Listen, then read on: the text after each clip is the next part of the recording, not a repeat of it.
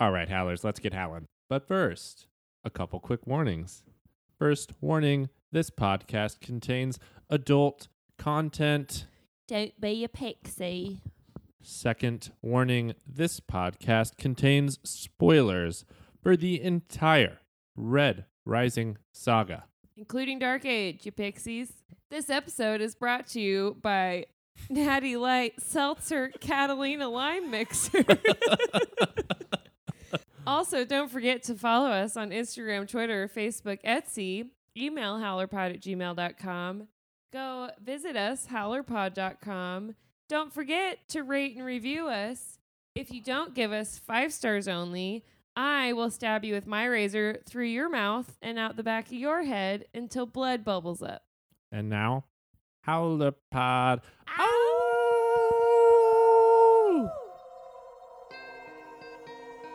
Out of respect for who you are, I will ask you one last time to come peacefully. And if I don't, There will be violence. Hello, Howlers. Welcome to Howlerpod, the one and only podcast for all things Red Rising, where every episode we dive deep to break down, celebrate, and discuss all aspects of the fantastic Red Rising saga by Howler number one, Pierce Brown. oh, I'm your host, Ben Reinert, joined today, as always, by the amazing Aaron Ayers. low howlers. We are here to talk to you guys about Iron Gold chapters 15 through 21. Let's load up this star shell and shoot straight into our chapter summaries. I hope we don't shit our suits. Me either. 15. Lysander from the depths. The Archimedes is fleeing from the Ascomanni, left with only bad options, except fighting and trying to do some crazy suicidal shit like Darrow used to do. Lysander eventually convinces Cassius to flee to the asteroid S1392, where the Gold Woman was headed.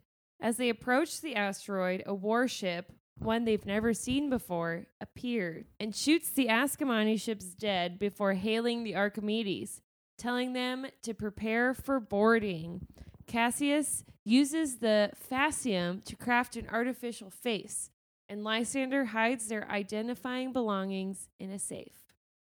Chapter 16 Darrow, the Den. Darrow meets with Quicksilver and asks him to borrow his ship, the Nessus. Then Darrow speaks with the Howlers, saying he trusts everyone in the room, even though one of them had to be the snitch. Snitches get stitches. He asks them to make the choice to go with him or stay. Holiday leads the not going group along with Sefi and her obsidians. Darrow tells the remaining Howlers they are bound for Venus to find the Ash Lord and cut off his head or light him on fire. Both are good options. Chapter 17 Lyria, Debt. Lyria revisits her dead brother Tiran and checks the house to find her father also did not survive the Red Hand. I sound too happy about this. It's all very sad and tear jerking. She then checks the dead bodies and finds her sister and nephews also dead. Her grief is so overwhelming that they have. Do I still sound happy? They were also dead. also dead. I'm sorry, but they are also dead. Her grief is so overwhelming, they have to sedate her. Uh, Kavax then comes to the infirmary to thank Lyrius for saving his life. He gives her a silver fox pin, giving his word that he will do what is in his power to help her if she is in need. Lyria chases him after he leaves, shouting un- until Sophocles leads Kavax to her. She asks Kavax, that's hard to say, asks Kavax to take her and Liam with him. He says no, and Xana, the daughter that we never see, reinforces that she cannot come with them. However, Sophocles finds jelly beans in her pants. Magic! Kavax decides she will be a valet for House Telemanus, and Liam will come along as well. Chapter 18 Ephraim, the Duke of Hands. Ephraim is questioned by the Duke of Hands. He almost loses one of his hands, but refuses to rat. I ain't no rat. The Duke laughs and reveals that he already knew Ephraim's broker, Oslo, and this was all a test that Ephraim just passed. He is being recruited for an even bigger job for the dangerous syndicate queen. Chapter 19 Ephraim. Pernod. Sure. Why is that the. It's a type of liquor. Oh. It's what he drink. he's drinking. Okay. Yeah. I was like, I don't know what that means. Ephraim meets his team, Cyra, Dano, and Volga. They are resistant to go along with working for the syndicate, but Ephraim spells it out for them that they either do the job or get super murdered by the syndicate. Dano reads his data pad, telling the group that there is an arrest warrant for the Reaper. The group realizes they are all part of a larger game. Chapter 20 Lysander Dragons. The Moonies board the Archimedes, beating the Golds and tying everyone up. Lysander is questioned. He says they are traitors and that they seek sanctuary. Diomedes and his crew come in, and there are obviously uh, conflicts within the Mooney group. Uh, we find out that the gold Lysander saved is Seraphina, Romulus of fucking Raa's daughter, and Diomedes' sister. She says that she found nothing and that she was wrong. Um, obviously, we know she's looking for that little hollow. Lysander doesn't know what they are talking about, but he realizes that he and Ca- Cassius and Pytha are now under Romulus's power. And Cassius is probably thinking, thanks a fucking lot. Yeah, we really got me killed here. Really man. got me straight murdered. Thanks, Lysander. Chapter 21 Darrow. There will be violence. The Howlers are packing to go to Venus. Victra tries to tell Darrow to make Sevro stay, but he can't because he learned his lesson when he tried to make Roque stay. And he's like, I can't do that again. That didn't go well for me. I ended up in a box. and Fitchner died. Sevro and Darrow then go to Lake Selene to say goodbye to their children. Darrow wakes Pax, and Pax shows him his hover bike that he built, and they go for a ride. Pax tells Darrow that he doesn't want him to go, but Darrow says he must. As Darrow is leaving, Mustang appears, telling him to stay. He refuses, so she calls for the wardens. Darrow jumps up to run, calling for Sevro, but the comm is jammed. Wulfgar and his wardens swoop in, wearing full pulse armor and non lethal weapons except for their razors. A fight ensues, and Darrow accidentally kills Wulfgar. Horrified, he is pulled away by Sevro and they fly away in their shuttle. wow, Wow. that was a rough one. I sounded happy though. you sounded happy again. and he kills Wulfgar, and it's great. Good job, Darrow. All right, so now that we know what happened in these chapters, let's talk about the theme that ties them all together. Betrayal, loss of trust. That's a heavy theme today. It is. That's why I'm pretending to have a mm, positive voice. That everything's okay. Everything is awesome except Okay. for when Daryl kills Wulfgar. yeah, that was really sad. It's sad. That's sad. Lyria's whole family, you know, being dead all over the place. That's fucking sad. I just feel like Wulfgar had so much potential and like he could have been such a fun ally to have. He could have started talking in bold, Right. Maybe one Maybe. day he would have got a bold voice. maybe. I And feel like he was on his way there. Now we'll never know because he's got razor tongue. His teeth biting on metal as he dies. That's like you know when people bite their forks? Yeah. That fucking pisses me off. oh, yeah. I bet that's how he felt while he was dying. He's probably his last thought. He's like, Ugh, I hate this whole metal on teeth bullshit. Don't you hate that? All right, so as usual, we've pulled some quotes from these chapters that illustrate our theme of betrayal and loss of trust. We're going to start with Lysander and Our favorite. Our real favorite. So this is when they are discussing what to do. They're being chased in their spaceship by the Ascomanni and running out of options. And the Ascomanni, their big magnets start to pull in the Archimedes, and they're like, Mhm. well, we're fucked either way. Right. Right before that, they decide what they're going to do. And Cassius asked Lysander, he said, She used your razor. Did she have a scar? Lysander is thinking to himself, If I say yes, he won't go to S1392, the asteroid. He'll try to fight. So Lysander says, No, no scar. Then I feel the guilt building. My brain has always been faster than my conscience. And then this is what Aaron was talking about. Once they're starting to be pulled in by the old tractor beam, the Moonies show up, and we see those brand new ships that nobody uh, like has seen before, and they're like, "What the fuck is going on?" Pytha says, "What kind of ship is that?"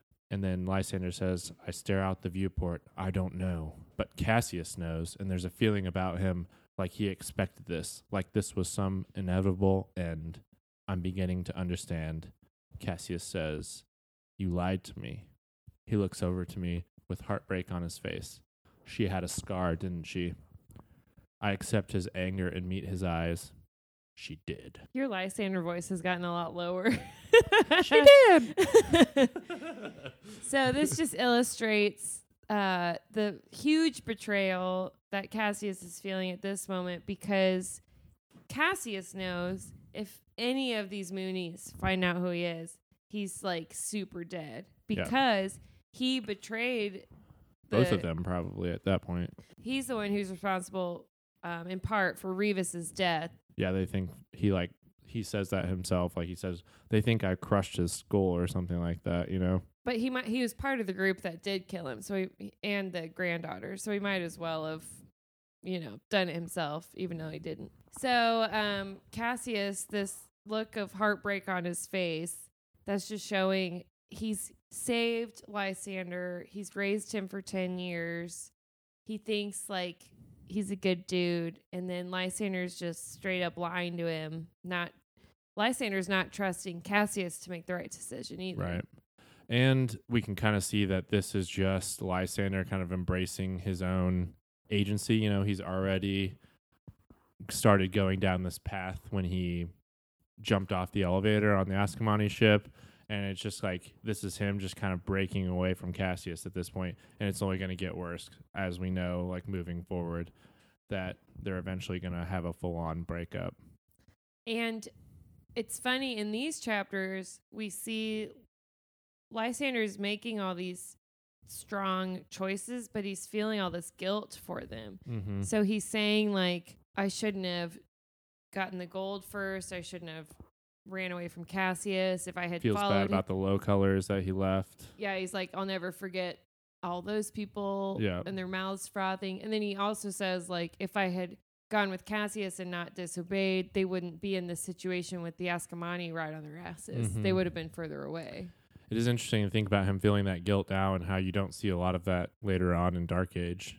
Yeah, he like stops feeling guilty Right. and starts feeling more space racist. How, when does that change?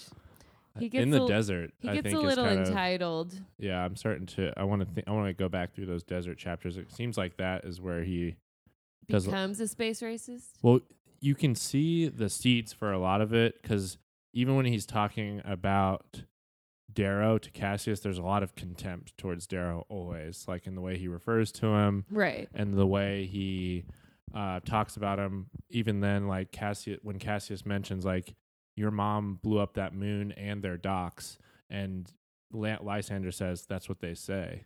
So even then, like he's still skeptical, very skeptical of Darrow, and Which he he has no reason be. to like Darrow. right, You know, And Darrow blew his whole life up. right, and that's where I, I think a lot of that just kind of metastasizes in the desert in Dark Age, and then he just Stops caring about sucks after that. Yeah. Well, it's interesting that he feels guilty for these low colors when he clearly his actions show that he cares first for gold in his own color Right. and then as we see in dark age he even has like space racist thoughts about Rhonna Yeah, he like morphs it into this really hypocritical, self-righteous thing where he's like, "I need to take care of." The, he's like got contempt for the low colors, but he's like, "We're the only race that can like help them move forward, and we're the only As people the that can take ca- take care of them." Yeah, but Yeah. he's like, they should still be subject to subjugation or whatever. So it's just so cassius's uh whole mission to like protect those who can't protect themselves it's almost like uh lysander has adopted that but in like a fucked up way yeah, like in a real self-righteous gold way. right Yeah, so the next um, quote that we have is from Lyria, and we can just, this is just a quick one. We can kind of see how she, she has just completely lost her trust in the Republic and the Sovereign after her family has died. This is when she's in the hospital talking to Kavax. He's about to leave, and she she just whispers, She said she would protect us. And Kavax says, Who? And Lyria says, The Sovereign. So at this point, like, we can see, like, she's completely broken and all of her trust in the republic and the sovereign and any of them providing any protection for her and her family is just it's all gone And she she points out when she's talking to Xana and like she's kind of a badass in this scene where she's yelling at these huge golds and there's like guards all around. right And she's basically like, Screw you. You lied to me. The sovereign lied to me. right She said, You brought me out of the mine and you left me in the mud. Yep. And you said it'd be for six months. It's been for how long? Five years or something. two yeah i think Two years, like that, yeah. whatever. And she's totally like throwing down on these golds. And Xana's like, You don't understand. Like, it's not that simple. And Lyria's like, It is that fucking simple. right this You know, she's mad. She's got that red, fiery anger, Mm-hmm. which, like, her whole family just got murdered because they weren't, the Republic wasn't there to protect them. Yep. Her loss of trust allows her to embrace her own power and take more control of her life at this point because this is kind of where we see her turn the corner and she's like I deserve more than this. Liam deserves more than this. I'm going to do everything I can to protect him. And that's why she runs off to it's this low point where she's lost all trust in any other any any of these institutions anybody else that's told her they're going to give her something she said no she goes out She's like, I'm not takes it." going to Yeah. sit here on Mars and wait again. right It didn't work last time. So she she takes her power back. mm-hmm. It's pretty cool. Good job, Lyria. good for we you like you more now. we have more compassion for you because you become a super cool person. so the next step for betrayal and loss of trust, we have Darrow and the Howlers, and also Darrow with Sefi. First of all, we see in that chat that uh, Darrow has with all of the Howlers, there's clearly a snitch in the group. Ben still thinks it's holiday. I'm trying to like point fingers at other people. I'm like, what if it was Min Min? Because she she clearly like pretended not to know what was going on. I have no answers. But um, Victra says, What I would like to know is which one of you snitched. Sevro says, Yes, please. Stand up so we can stab you in the spleen. Only way Dancer could have been tipped is if one of you chatted about the emissaries. If you talk to a whore, a docker, your bloody damn mother, now's the chance to own it. No one stands.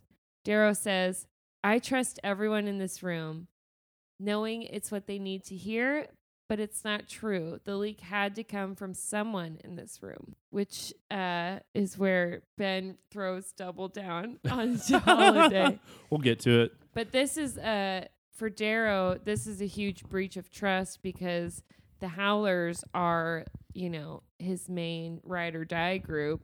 At this point, he's convinced that someone in this group had to have told them about the emissaries because how else would they know? Except maybe, I don't know, the Ash Lord slash Atalantia just fucking like had someone tell Dancer like it didn't have to be a howler it's true in that room. That's my point.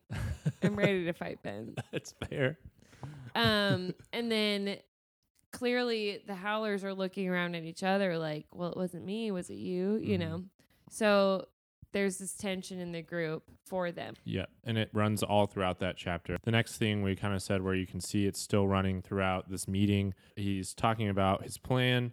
He's going to tell the Howlers about it, but he needs them to either be in or out prior to telling the plan because of this possible leak. He said, I'm not running, but if I tell you, then you are party to conspiracy. Not to mention the plan's details will leak like word of the emissaries. I look at each of them, wondering again who betrayed me. We keep seeing this theme of like There's been a loss of trust within the Howlers, and then we also see it play out with with Sefi. This is near the end of the chapter when he asks basically, Sefi, are you with me? And then he says, I see her answer before she gives it. Unlike Wulfgar, she doesn't worship at the altar of the Republic. She carries the welfare of her people on her shoulders. When Ragnar died, that was her inheritance. Sefi responds to Darrow, I care nothing for Venus or Mercury.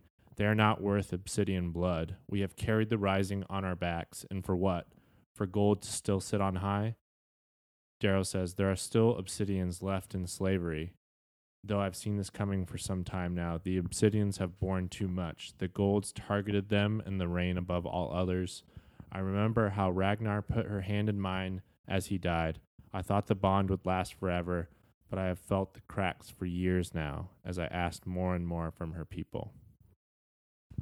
So we see that not only is there a betrayal within the Howlers, but the Howlers are now feeling betrayed by Sefi and the Obsidians, but Sefi and the Obsidians feel betrayed by Darrow and the By the Republic. Yeah, Republic. Yeah. for all the losses. And Sefi also brings up they said they'd be free and blah blah blah, but not only are they dying in Darrow's fight, they're also outcasts Yep. and not accepted in society Mhm. and they also like have no real home.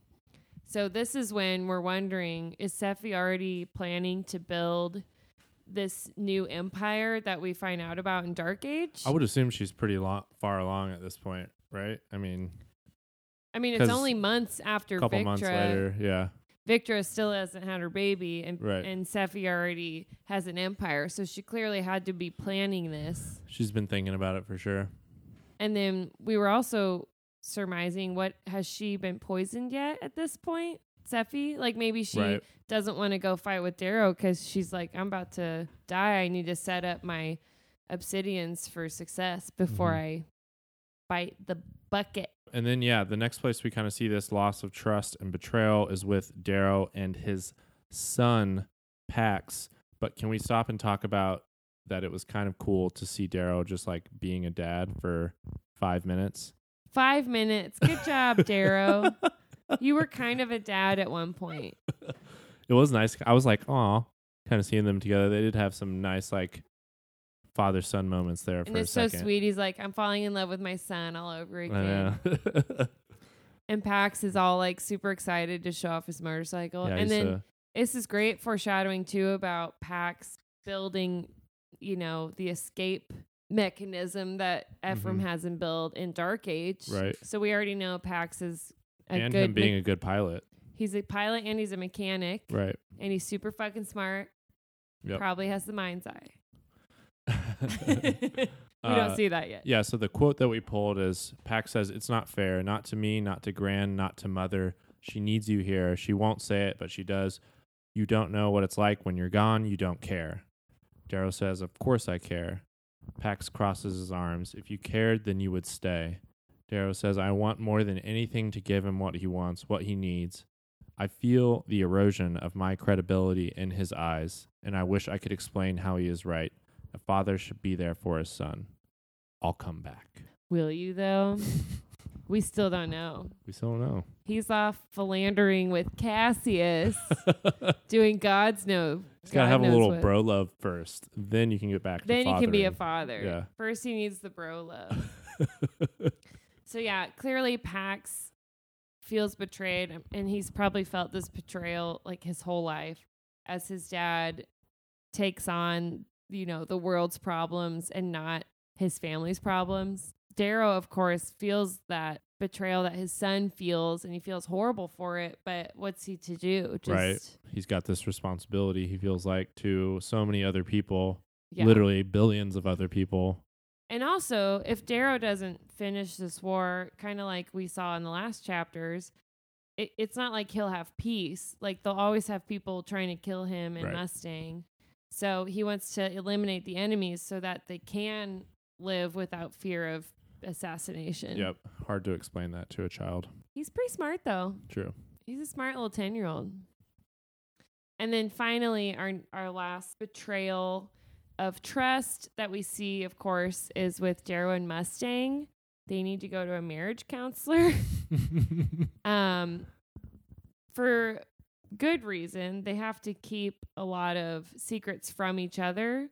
But Mustang at this point is like, where the fuck are you going? Right. You can't go. I'm not going to let you go. The quote that we pulled is Mustang saying, What is the point of this marriage if there's no faith between us? No trust. I know you love me. I know you love our son, but love isn't enough. You can't hide things from me just because I'll disagree with you. This war is not your burden to bear alone. It is shared by all of us, but maybe you think you're meant to die. Maybe you think you're supposed to follow her. Mm. Got to bring Eo into this. Wow. Do you got to bring Eo into this? Wow. Low blow. so Mustang, she obviously is a- afraid for Darrow because she she realizes his like downward spiral even before he does. But she's saying to him too in this chapter, like you can't leave like this. The Republic will shatter. Mm-hmm. And of course, we see that it does. In Dark Age, it fucking explodes. Pretty much, And she gets her cheek stabbed multiple times. and we surmise that if Darrow hadn't have left, possibly, maybe they could have held it together better. It's hard to say. It's just like we were debating this a little bit prior to the pod starting, and Aaron was saying that, and I think you made a good point. It's just like putting Darrow in a cell was just really never going to work. No, and Mustang should know better that her husband is not good in small cages. Right. Uh, He's gonna like, you know, fight Freak- his way freak out. the fuck out. he's gonna freak out and go rage red. He's Yeah. still a red, Right. you know, and he's gonna kill everybody. Right. But we also know like Darrow's plan was not sound and not a good idea to just go to Venus and Because you know he finds a raisin. right. And he had clearly like underestimated Atalantia at this point. We hear that in his meeting with the Howlers where he's talking about like the Ash Lord is the key, the Ash Lord is the key and Atalantia she's, She's just, a just- follower She's basically. just an Aja. yeah, he, she just does what he tells her to do, but he cle clearly underestimated her because she's been leading the war effort basically for the last She's been wearing that snake, Yeah. planning on being a nephew fucker. So I'm always of the mind that Darrow and Mustang are much better together, and they should always be trying to stick together because they even each other out so so well. Right. And, And obviously things become dark right. when they're apart. like the next book. so maybe I think we were still in for a dark age no matter what, but maybe not as dark of an age. And Darrow could have protected Mustang better. Right. and possibly even been around um to and if Sevro especially would have stayed, he's sneaky. He can see behind the scenes better. Maybe they would have uh seen the whole ploy to kill Dancer and everyone Right. before it happened. And also, if Darrow's around and, like, let's just say he's in jail or something, but then shit starts to go wrong, they're going to loose that motherfucker. And he's just going to be, you know, as soon as they, it's like Darrow says, as soon as they need him again, they're going to let him loose. Right. And so at that point, maybe he could have done something about it. I But don't we'll know. never know because that's not what happened. Because Yeah. he straight up stabbed Wulfgar and was like, "Peace." yeah, at that point, you're just like, oh, shit. But I will say this reread, now that I know what happens in Dark Age, I feel a lot more empathy for Darrow. right. Like before I'm always like, What are you doing, dude? Like, chill out. But Well, yeah. now now rereading it, I'm like, totally see where he's coming from. And even though the Ash Lord is a raisin, I still think he's right about everything ex- except he's blaming it on the Ash Lord instead of right. Atalantia. His his intuition about the situation was definitely correct. right. And I think before Dark Age, we were definitely questioning whether he had just kind of gone mad with war, you know, where he, where he was really leaning into this warmonger thing, where it was like Darrow's kind of seeing ghosts. But uh, we know that his intuition was correct, but he just didn't have all the information that he needed, basically. But it is interesting to think about how it could have could have been a little different. All right, that leads us to Our prime five. What's our prime five, Ben? Five of our favorite insights and observations from this week's chapters. That's right. I'll take the first one. So there was a ton of foreshadowing within Ephraim's chapters. We get a figment mention. That's fun. Figmentum.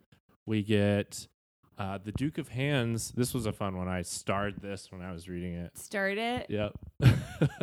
we get the Duke mentioning the grenades in the back of his ship. He points to his ship uh, out on the landing Yeah, he's pad. like, we could put a grenade in your mouth. Right. I've got some grenades on board that ship back there. I'll put one in your mouth. And as we know, like Ephraim uses those grenades later on at the very end of the book. To almost kill himself. Mm-hmm. and then there's also a lot of foreshadowing where the crew knows the plan, but we don't know the plan at this point, you know, for the first time you're reading it through. And they're like, oh my God, this is crazy. Like, Ephraim's crew. yeah, Ephraim and his crew, they know the plan. And then they see that there's an arrest warrant issued for Darrow. And then they're just like, holy shit, because they know what they were basically contracted to do. To steal Darrow's kid. Right. And they're like, now, now there's an arrest warrant out for Darrow. And Ephraim's specifically like, something is up here. Yeah, he's like, who Yeah. who is the one controlling the puppets? Right. And he says, I wonder what role I'm playing and who really holds the leash, which is interesting. And because we It's know who really holds the leash at this point, it's Lilith. fucking Abominadrius Abominadrius. and Lilith. Yeah. It's the two of them. Those motherfuckers. Wild. Get it? He's a motherfucker. Ah, That's good. Next up on our Prime Five, Diomedes is a total badass, and Ben has a new crush. I wouldn't say a new crush. There's just a really, really cool description of him. If if there's one thing Lysander's good for, it's for like describing things really well. And good memories. Right, and good, and he has a good memory. But there's a couple parts that I just really liked in this. It's when like Diomedes first comes in. Lysander says the force of him is so raw, so true and uncalculating that he seems as pure as a natural element, undimmed by compromise, untamed by society. He makes me feel trapped, impure, and suddenly so small as I realize men like him can exist. Because Lysander is a pixie bitch. Just kidding. I also Not love really. when all the Moonies are like they first come in and Lysander talks about how there's earned arrogance Mhm. like throughout the entire room and I just think that sums up gold like so well. That earned arrogance. earned arrogance, yeah. Well, yeah, they're fucking stronger than everyone, better at fighting, smarter, yeah. And these are like the cream of the crop of the rim. Right. And the rim is a harsh land right. to grow up in. They're like real golds. I mean, I mean, the- Diomedes doesn't even have an ear. supposedly like he's handsome but he's so scarred, and and he doesn't like fix himself or anything like that like he could obviously have carver easily fix like any scars or anything but he's like wearing those as, like badges of honor and then how everybody in the room's like oh shit Diomedes. Oh, shit. Diomedes is here. Stand down. Yeah, that's great. That's your Mooney crush because Romulus isn't gonna last. do you think long. Diomedes is going to come through for us in the next book Uh, I don't feel like he he's can't gonna. be a bad guy right I don't feel like he's gonna stick with Atalantia because Right. he they peed on his coat, yeah exactly and like I'm not gonna hang out with you if you pee on my coat. can we get a fucking ajax diomedes razor duel Ajax would lose. Yeah, 'Cause he's- exactly. He's so full of himself, and he's like he's just a brute. I feel like that would be badass though.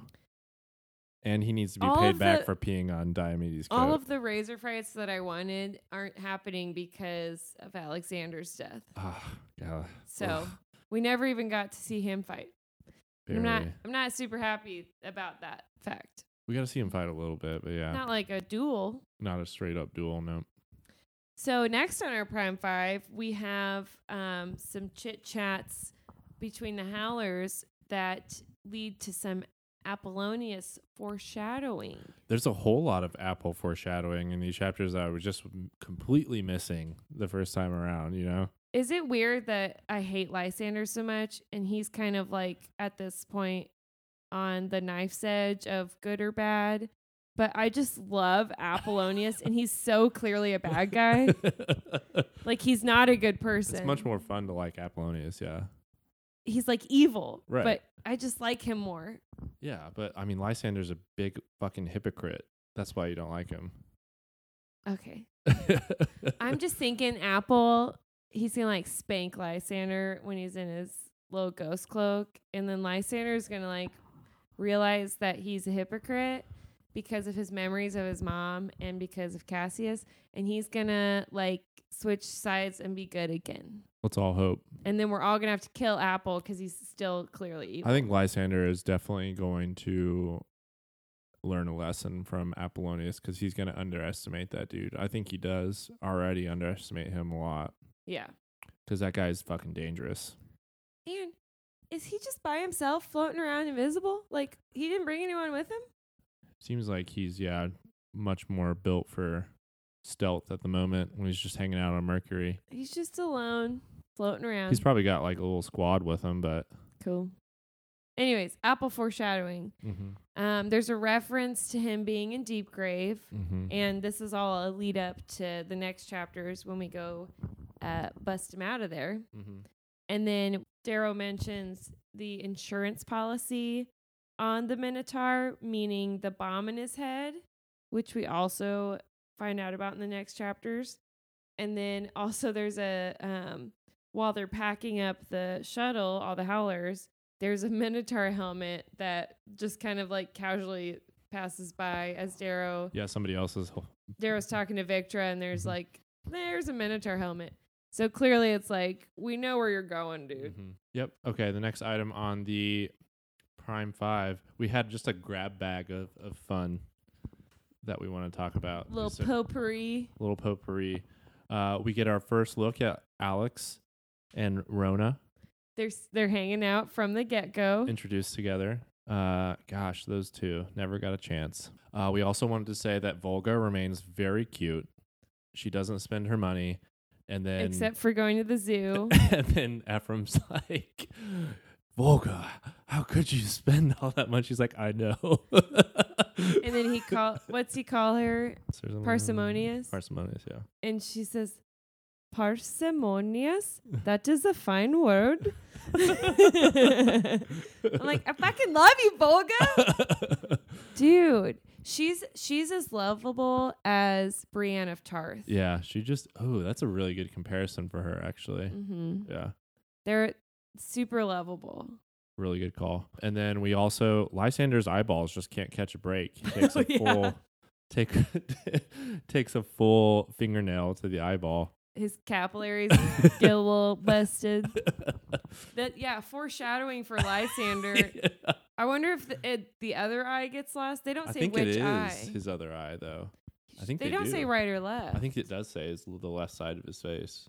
that's what gets burned. But the one that she pokes, I, oh, she said it was her right because she's like, it was her right thumb or whatever. So it was his That'd right be- eye. no, that'd be his left eye. Oh, you're right. Maybe she. I thought it said his right eye, but maybe not. I don't remember. Anyways, his eyeballs, uh, not doing well. Even though they're like beautifully like light gold, Yeah, he's got the crystal, like gold. crystal Yeah. gold eyes. Sorry, we're gonna pop them for you, buddy. I was just thinking about how much that would fucking hurt. We should try it to our enemies. Ah! oh, to our enemies there. Yeah, okay. Let's drink more of these natty lights and I was gonna poke say I'm gonna need a, me- a few more hard seltzers before. yeah. By the way, Ben shows up today, not with. I said we need beer. He shows up with these fucking Catalina lime mixers, and you like them, and I like so them stop a lot. Stop complaining. Uh, and the last thing we had in our quick grab bag was there's a little bit of we talked about it a little bit earlier, but there's just kind of a little bit of foreshadowing regarding Sefi, and she's like, I have a responsibility to my people, and she leaves the Howler meeting. So, like we had talked about, oh yeah, she's she's, up, to stuff. She is definitely um, getting cheated on currently. Do you think Valdir's already banging it out? Valdir, the Cassius of the Obsidians, is flinging his braid around, being a little hoe. Back on Mars already? He's a little hoe. Wow. He's hoeing. You don't while- think he's there with her? He's pro- he's not a howler, I guess. No, she's like saving all her people, and he's hoeing. Yeah. Wow. How dare he? Dang. I like him a lot too, though. I really hope that he survived Volsung Fall. Yeah. Yeah, I think he's gonna be back. All right, last item on the Prime Five list. Aaron's very excited to go back to Ben's conspiracy corner. Yay! we had to argue over whether I could do this segment here today. So I'll keep it quick for you. okay. Holiday. I'm still suspicious, and I'm getting more and more suspicious He's doubling down the more I day. resist. every day. The way I convinced her that I could get this on the podcast is that she's going to have a great time if I'm wrong with it. So, Or a horrible time if I'm wrong. so there's just a few things I wanted to point out. Let's be let's remind the listeners. Ben thinks that Holiday is the ass lord's inside lady. Yes, Aaron continually muds this up by trying to include the syndicate. Holiday is working for the society. Always or the ass lord or abominadrius. not abominadrius. or maybe she's not working for anyone. Maybe she's just a good and loyal she's howler. A good little cinder block. anyway, there's an interesting part where Holiday basically she says, "I'm not going to do this. I'm loyal to the Republic." And then immediately following that, Victra refers to her as a traitor, um, which obviously fits into the context of the situation. But Sevro's over there calling everyone traitors. I know it obviously fits directly into the context of the situation. But in the larger view of things, if she is a spy overall, it also fits into that. Um, there's also a point where her face is racked with guilt when she decides to leave. Obviously, she would normally feel guilty if she was a good person and on our team, she would feel guilty for leaving, but also she could feel guilty about being a spy. And she's also a snitch because she told Mustang about Darrow leaving. She did, in fact, snitch on Darrow to Mustang, Mm-hmm. which doesn't mean that she's working. Snitch tendencies. That's all I'm saying. My whole point is like, if she's really working for Atalantia or the Ash Lord, then why wouldn't she stay with Darrow and continue to spy on him? I think she's needed more with the Republic on Luna. That's why. That would be But my why? answer. It's more important for her to Don't they want to know where Darrow's going because he's part of their big plan to like screw up everything? it's more important for her to keep tabs on the Republic and try to continue to cause division on the inside. And we already know that Atalantia wants Darrow to use the seventh and cause civil war and do all her dirty work for her. So why isn't Holiday pushing more for that and saying, Darrow, we don't want she's the one who's like, We don't want a civil war. We don't want to fight. Okay, that's the best point you've made about that. So now we're gonna stop talking about it. 'Cause- Are you nervous? Are you getting nervous that I'm right? Man. Pierce, we need an answer. This is causing division in our ranks at home. All right, that's the uh, Prime Five, and uh, now we need to name our Primus of the week.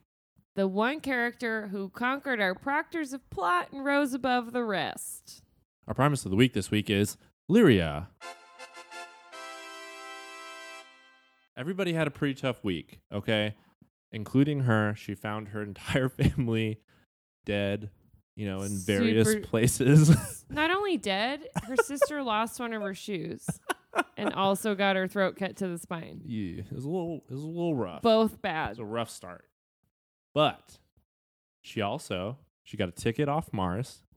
She's that's got positive. a ticket to ride. She got a job. She found her purpose. She found her power as a woman. You know, She yelled at Golds and didn't die. she's vowed to protect her nephew and give him a better life. And she demand, yeah, like you said, she demanded the Telemanuses take her. She has magic So, in yeah, her pockets. She's got magic pockets. magic. So now that brings us to Howler Q and A. We have a uh, question from at the Mudblood Prince. It is: Do you think terraforming is actually possible in the near future Near meaning less than 150 years away. Um, I'm gonna say less than 150 years. Probably no. Do you know what terraforming is? Yes. Okay, kind of do too. It means Basically, like making an uninhabitable planet habitable, right? without space bubbles, like Yeah. living on a world, Creating an atmosphere and all an that shit. atmosphere, and yeah. everything. Yeah. Yeah. Without living with helmets or space bubbles. Yeah, I don't think we're doing that in I don't- 150 years. I don't see it. Maybe eventually. I think that Elon Musk is probably the closest, but I still think that the radiation is going to straight kill everyone before we can terraform the world fast enough. So it's going to take a long time to figure out how to beat the cancer that will ravage human bodies as we try to inhabit Mars and such. Right, because space is just out there, just trying to kill us at all times. Just radiation is a big problem. and I think just in the small amount of research I've done on terraforming, I think it takes a really long time. like We would need new technology that has not years? been invented yet. I'm talking like, yeah, millions of years.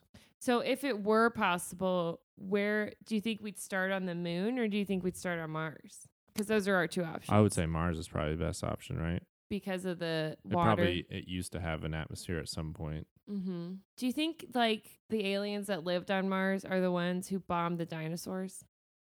No. Huh.